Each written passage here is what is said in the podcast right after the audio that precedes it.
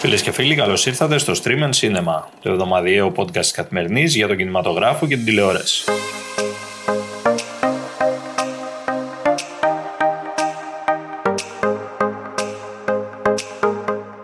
Είμαι ο Εμίλιος Χαρμπής και μαζί θα κάνουμε τη βόλτα μας στα νέα της μικρής και της μεγάλης οθόνης.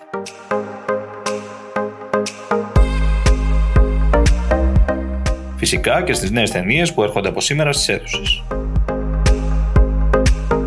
Αναμενόμενα ήσυχα έως τελείως ψόφια ήταν τα πράγματα εκεί την εβδομάδα που προηγήθηκε λόγω της εορταστικής εξόδου.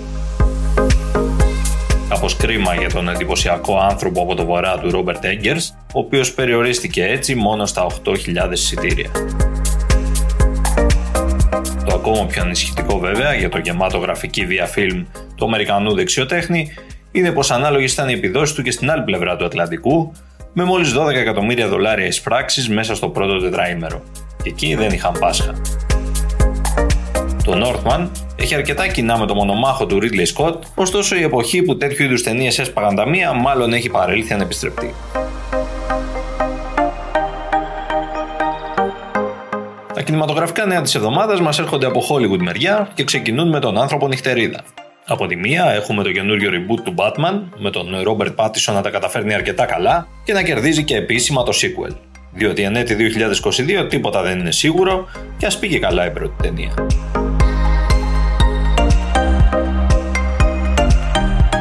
Εκτός όμως από το νέο, έχουμε και τον παλιό Batman.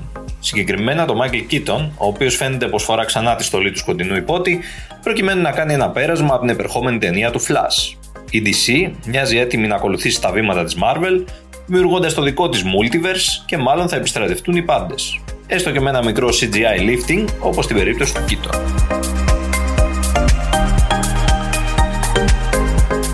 Μια πρώτη ματιά ρίξαμε όμως και στην πολυαναμενόμενη Barbie που θα κυκλοφορήσει στις αίθουσες του χρόνου το καλοκαίρι.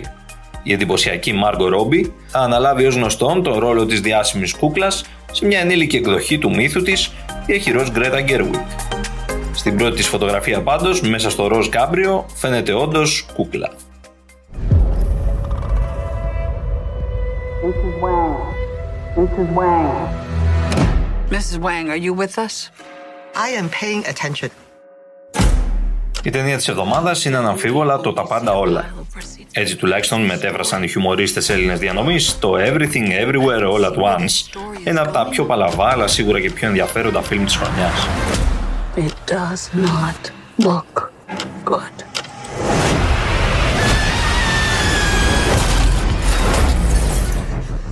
Η Μισελ Γέο από το παλιό Τίγρης και Δράκος είναι εδώ η Εύελιν, μια μεσήλικη Κινέζα μετανάστρια στην Αμερική, η οποία πιέζεται από την εφορία αλλά και από την έφηβη κόρη της.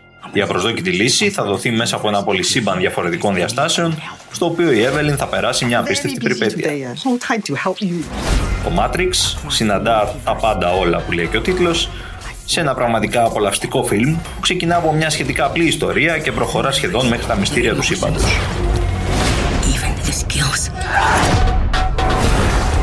Στο δρόμο πάντως βλέπουμε μπόλικο κουμφού και γενικότερα εντυπωσιακές κοινέ δράσει, ενώ συχνά πυκνά ο σουρεαλισμός χτυπάει κόκκινο.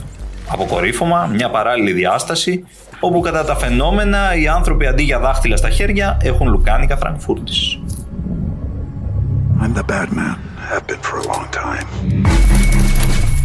Επόμενη στάση στη μνήμη του δολοφόνα όπου δολοφόνος βάλτε Λίαμ Νίσον, ο οποίος δεν πρόλαβε να μας λείψει και πολύ, επιστρέφοντας για άλλον έναν από τους συνηθισμένους του ρόλου.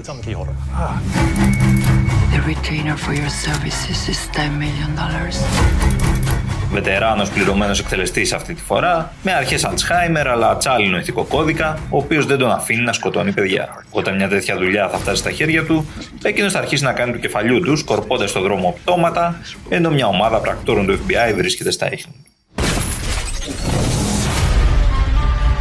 13-year-old been relocated to a group home. Was I here last night? Yes. What's wrong? You sure? Μέχρι και με αναπηρικό καροτσάκι θα παίξει ο Λίαμ Νίσον τον ίδιο ρόλο του μοναχικού ήρωα ξανά και ξανά όσο βρίσκονται αυτοί που τον πληρώνουν. Εδώ το σκηνικό στείνεται στο Ελπάσο του Τέξας και το δύο τη δράσης αφήνει απογοητευμένους μόνο όσους ψάχνουν έστω λίγα ψήγματα πρωτοτυπίας. Και αν ο ήρωας είναι τουλάχιστον αμφιλεγόμενος, τότε τι να πει κανείς και για την κακιά της ιστορίας, την οποία υποδίεται η Μόνικα Μπελούτσι.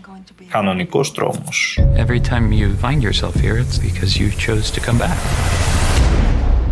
Μεγάλη ποικιλία από streaming πλατφόρμες έχουμε αυτή την εβδομάδα στις επιλογές της μικρής οθόνης. Αρχή από την Apple TV, στην οποία βλέπουμε το Severance, μια έξυπνη σειρά που φέρνει στο νου αρκετά και τον Black Mirror. And I have, of my own free accord, elected to undergo the procedure known as severance.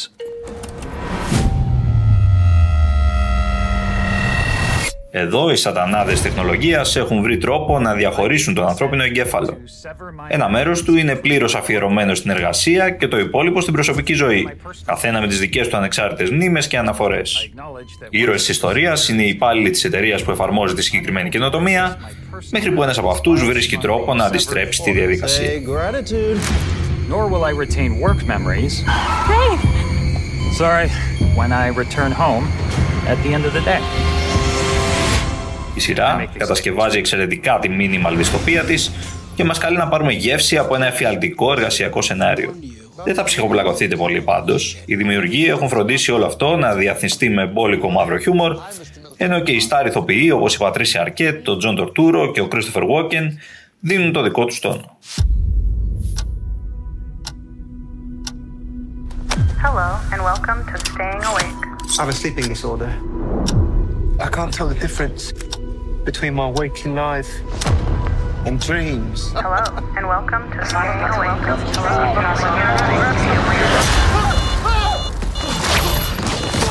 Δεύτερη επιλογή από το Disney Plus. Εκεί εδώ και λίγο καιρό κυκλοφορεί το Moon Knight, άλλη μία από τις υπερηρωικές περιπέτειες της Marvel. Πρωταγωνιστής είναι ο Όσκαρ Άιζακ, ο οποίος συνειδητοποιεί πως το σώμα του έχει καταλάβει ο Αιγύπτιος θεός του φεγγαριού Χόνσου και ο ίδιος ο ήρωας ωστόσο έχει διαταραχή προσωπικότητας, ζώντας ανάμεσα στον περιπετειώδη Αμερικανό Μάρκ και τον πιο μετρημένο Βρετανό Στίβεν. Όταν βέβαια ο κακός της υπόθεσης που τον παίζει ο Ίθαν Χοκ ετοιμάζεται να ξυπνήσει ένα αρχαίο κακό, όλοι οι παραπάνω θα αναγκαστούν να συνεργαστούν για να το σταματήσουν.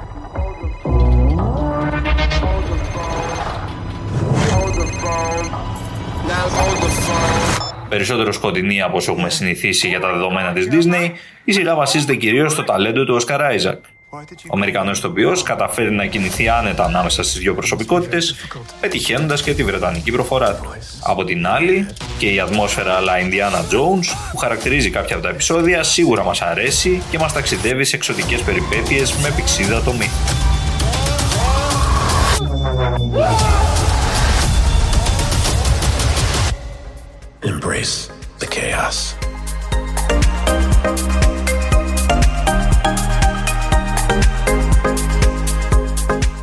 Λοιπόν από εμάς για σήμερα.